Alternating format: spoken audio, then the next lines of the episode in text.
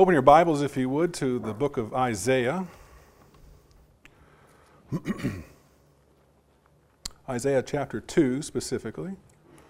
66 chapters, so I will narrow it down for you a bit. Isaiah chapter 2. We will be beginning there in just a moment. I'd like to add my welcome to you all. Thank you all for being here. Thank you to our visitors who have come our way. We appreciate it. Glad that you have found us.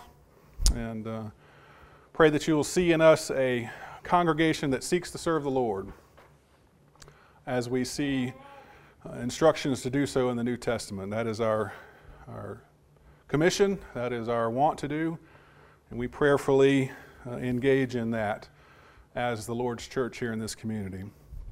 Thank you all for being here.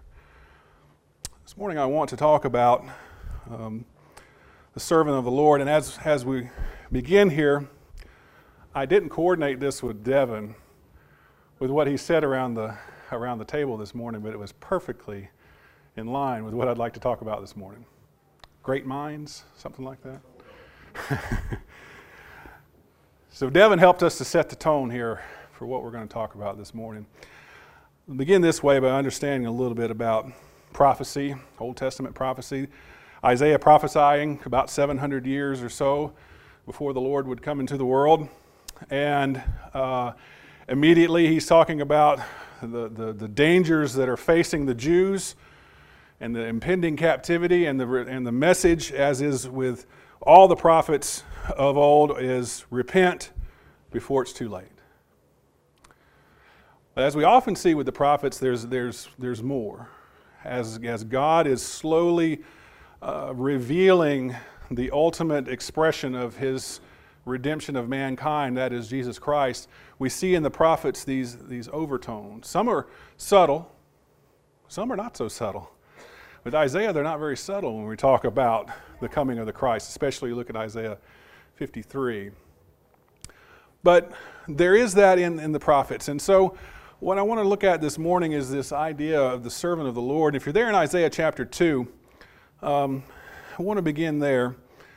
And let's understand that as we, as we say there, God is preparing the way for the Messiah. He's preparing the way for his servant to come. And as I mentioned there, prophecy then and now, there's an immediate application to the prophecies that, that the, these prophets are, are giving to their audience. And then there's the, the far reaching prophecies. Here in Isaiah chapter 2, beginning of verse 1, it says, the, war, the, the word which Isaiah the son of Amoz concerning Judah and Jerusalem. Now it will come about in the last days. The mountain of the house of the Lord will be established as the chief of the mountains and will be raised above the hills, and all nations will stream to it. Now, that's when you read that and you hear the, the term last days, we, we can see that there's far reaching application in this particular section. Yes, it has application because he says right there concerning Judah and Jerusalem. And there is the application of they're going to be taken away into captivity, but there is going to be a restoration that's going to happen when they return from captivity. And there is going to be a restoration of Israel. But the far reaching is when we see those terms like last days, that there's something further out there that the prophet speaks of. The prophet is speaking of a, a time of comfort to come. Look over in chapter 40 of Isaiah. Again, application immediate, but, but let's, let's, let's listen for that far reaching application.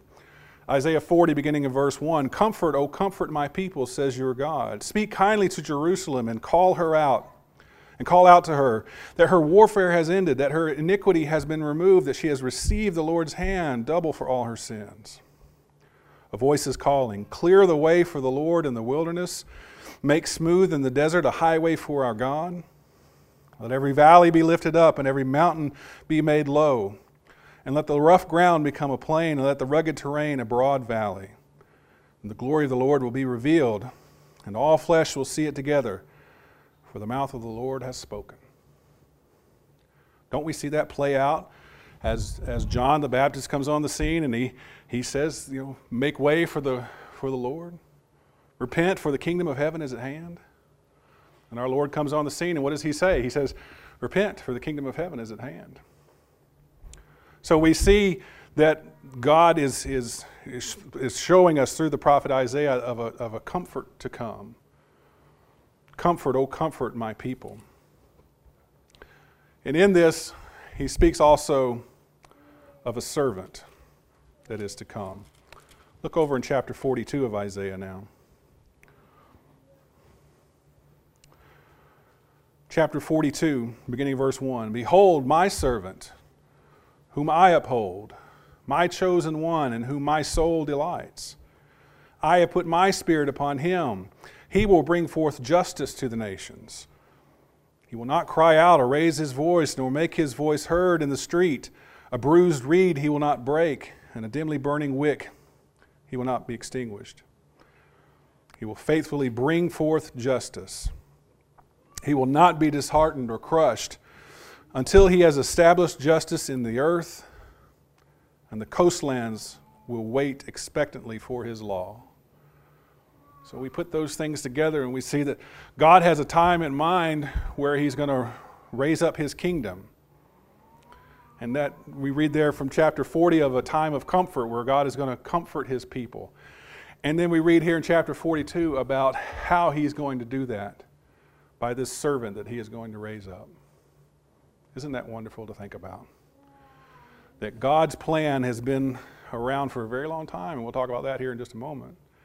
But through, we see that thread running through. And I, I mentioned this Wednesday night in our Bible classes. We're studying the story of the Bible, that main storyline that goes through, and the thread that that is. I heard that recently called, I hadn't heard this before, maybe you have, of the scarlet thread.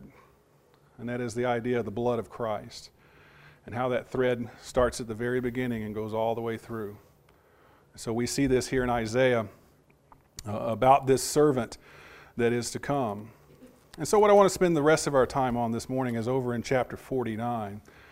The idea about the servant being prepared. And we're really just going to focus on the first four verses of this, of this um, chapter and see with what lengths God went to to prepare this servant, to prepare the Christ who would come and redeem man from his sins.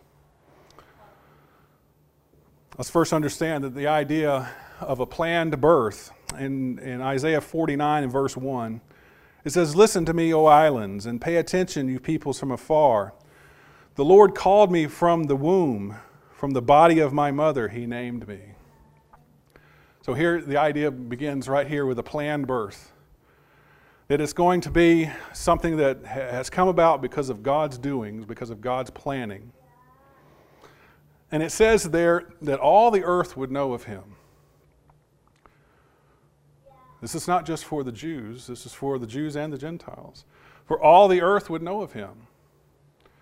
This is uh, startling uh, to think about that God is going to set up a kingdom because they, for so long the Jews recognized that this is the kingdom, this is us. But God has bigger plans, and that all the world would know of his servant and of his plan to redeem man from their sins. It's interesting the pronoun that's used here. Look there in the middle of verse 1. The Lord called me from the womb, and from the body of my mother, he named me. Isn't that interesting to see that pronoun there, me and my? This is Christ who, who is speaking here. This is Christ who is speaking his own prophecy. Some 700 plus years later, before his, before his birth, this is going to happen, but yet this is him speaking in this. Isn't that interesting? This idea of a promised child. Hold your, your, your hand there or your finger there and go back to chapter 9 for just a second of Isaiah.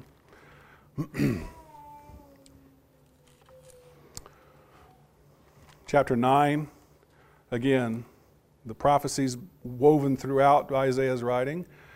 Verse 6 For a child will be born to us, a son will be given to us, and the government will rest on his shoulders, and his name will be called Wonderful, Counselor, Mighty God, Eternal Father, Prince of Peace. There will be no end to the increase of his government or peace on the throne of David over his kingdom to establish it and uphold it with justice and righteousness from then on and forevermore.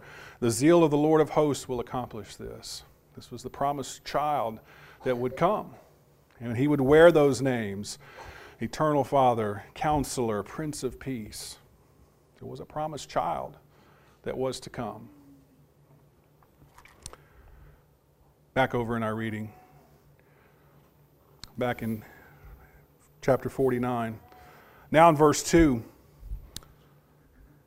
there's a, prom, uh, a planned birth and there's preparations that are going to be made. Verse 2, it says, And he has made my mouth like a sharp sword. In the shadow of his hand he has concealed me.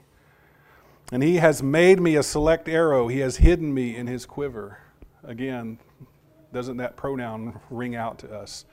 He has made me. He has done this to me. He has made my tongue a sharp sword, my mouth a sharp sword. Let's talk about that sharp sword. Isn't that interesting that that appears here? When we think about sharp sword, what do we think about? We often think about the Word of God, the Word of Christ. In Revelation 1 and verse 16, as John is describing the appearance of our Lord, of, of the glorified Christ, he says that out of his mouth came a sharp, two edged sword.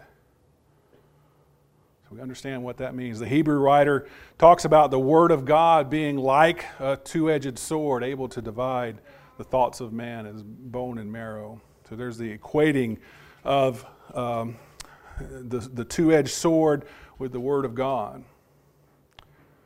It is, Jesus, it is Jesus who is going to speak the judgments with his own mouth. And so when we see this here in Isaiah, when he talks about how he's made my mouth like a sharp sword, and then how the New Testament writers remind us about the idea of Jesus and the words that come from his mouth are like a sharp sword. He says that he was hidden in the shadow of his hand. In the shadow of, the, uh, of, of his hand, he has concealed me.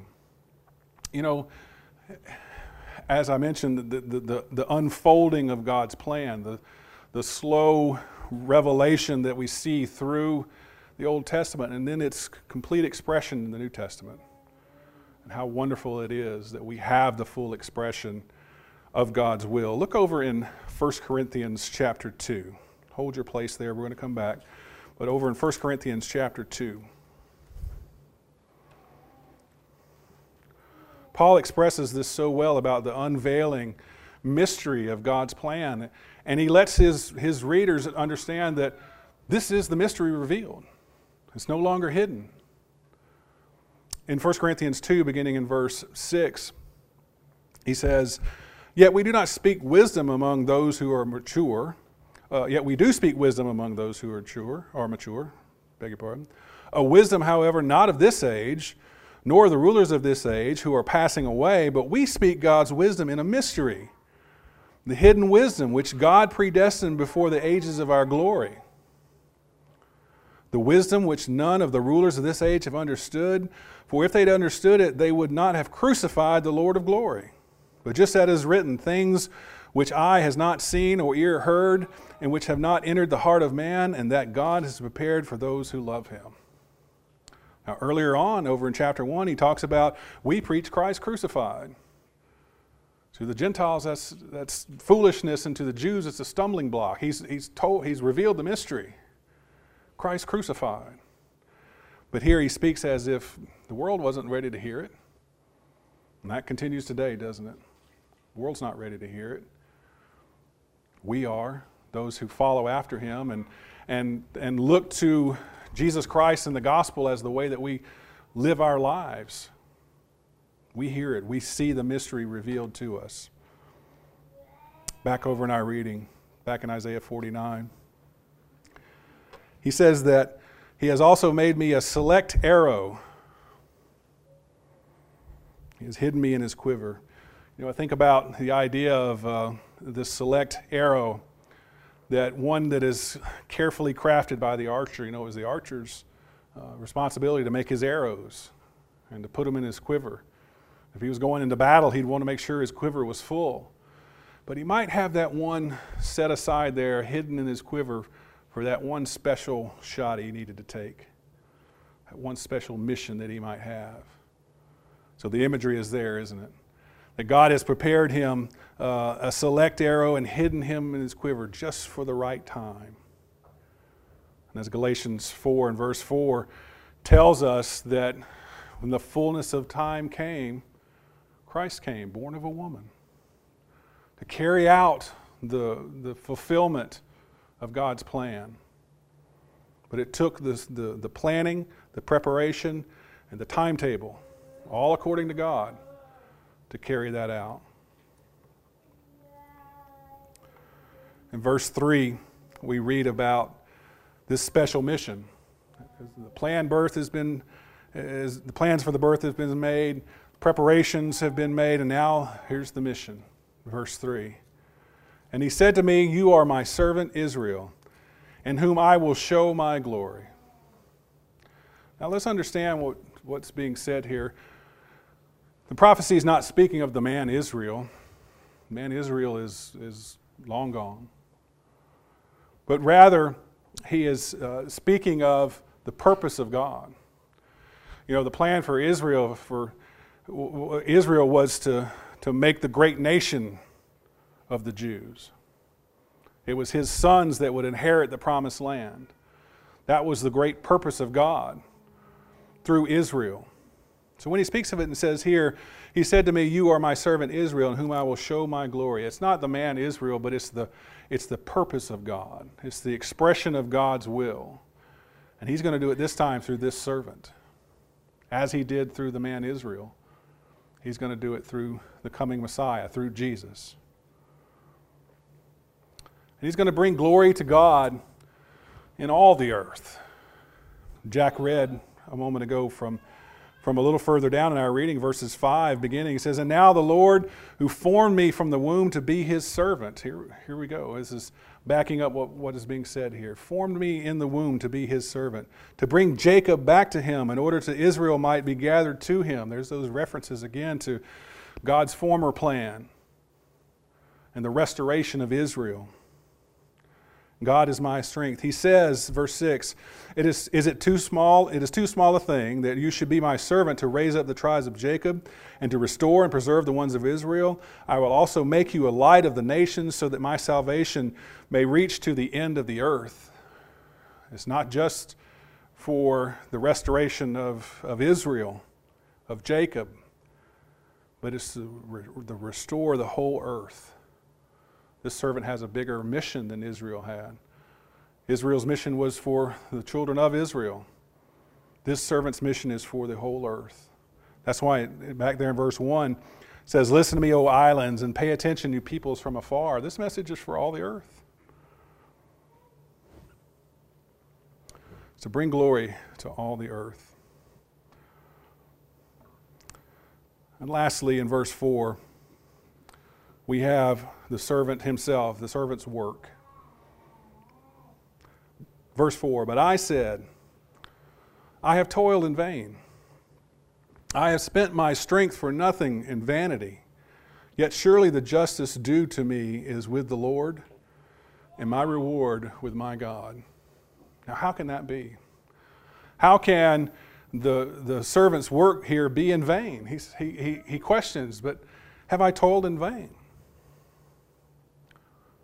That might be a reference to, to understanding that, that as Jesus' life goes on, there's fewer and fewer people in his close circle. They are beginning to abandon him. When he goes to that cross, he will be all alone. So we might understand a little bit that thinking of, I have toiled in vain, I've spent my, my strength and nothing, the vanity, if he, as he might be thinking there on the cross, where is everybody gone? But of course, we know that's not true at all.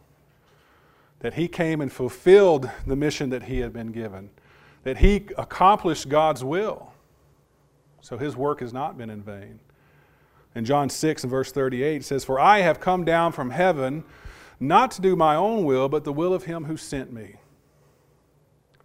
Jesus says this throughout his ministry that I have come from the Father. I speak as he gives me words. I do as he tells me to do. I am here to complete to fulfill, to carry out the mission of God the Father. And in chapter 17 of John, in verse 4, he says, I have glorified thee on the earth, having accomplished the work which thou hast given me to do. Jesus recognized that indeed he has, he has fulfilled the mission of, of, of God the Father. Yet surely the justice due me is with the Lord, and my reward is with my God. Indeed. Completed his work. He fulfilled the mission that he had been given. And his reward was with his God, with God the Father. We could go on. We could talk more. We could look at the things that are uh, uh, mentioned in the end of chapter 52 and chapter 53 and, and see how this is reinforced about this servant that is to come. But we recognize who that servant was in prophecy. It's the Messiah, it's the Christ, it is Jesus who would come. So I want to leave you this morning with the idea that God has a purpose for us. And please understand as I, as I speak of this, I am not equating our mission with that of our Lord Jesus Christ. He had a special mission. He came uh, born of a woman, born of the Father, to carry out the Father's will on earth. I'm not in any way equating that. But understand that God does have a mission for us. And some of the same language we might apply to ourselves when we talk about the idea of being a servant of the Lord. Matthew 25 here, this is the, the parable of the talents, where five talents are given to one servant, and two to another, and one to another. And the one with five doubled his money, and the one with two doubled his money, and then the one with one went and hid it in the ground. We know the parable well. But to those two that doubled their money, the master had something very interesting to say to them. He says, Well done, good and faithful servant. You were faithful with a few things, I will put you in charge of many things. Enter into the joy of your master. Doesn't that sound like what we've just been talking about? Well done, good and faithful servant. As Jesus is, is contemplating, did he carry out the, the will of the Father. Indeed, he did. And so we equate that with, with what we're talking about in this parable as Jesus is expressing the idea of using our talents to, the, to their best benefit. Those that, who did that, who doubled their money, he said, Well done, good and faithful servant. Enter into the, the joy of your master. And so, um, think about that in, in just a little bit of, of these terms. When David speaks in Psalm 139 13 about how you wove me in my mother's womb, doesn't that sound like how Jesus was talking about there uh, back in Isaiah 49? Uh, the Lord called me from my womb, from the body of my mother, He named me. What's the idea here? The idea is that God has a purpose for each and every one of us. And that purpose begins in our conception, in, the, in, in, in our mother's womb, if you will. The idea that God has that, that plan for us, and what is that plan? Well, it's not a mystery. He has told us what we are to do.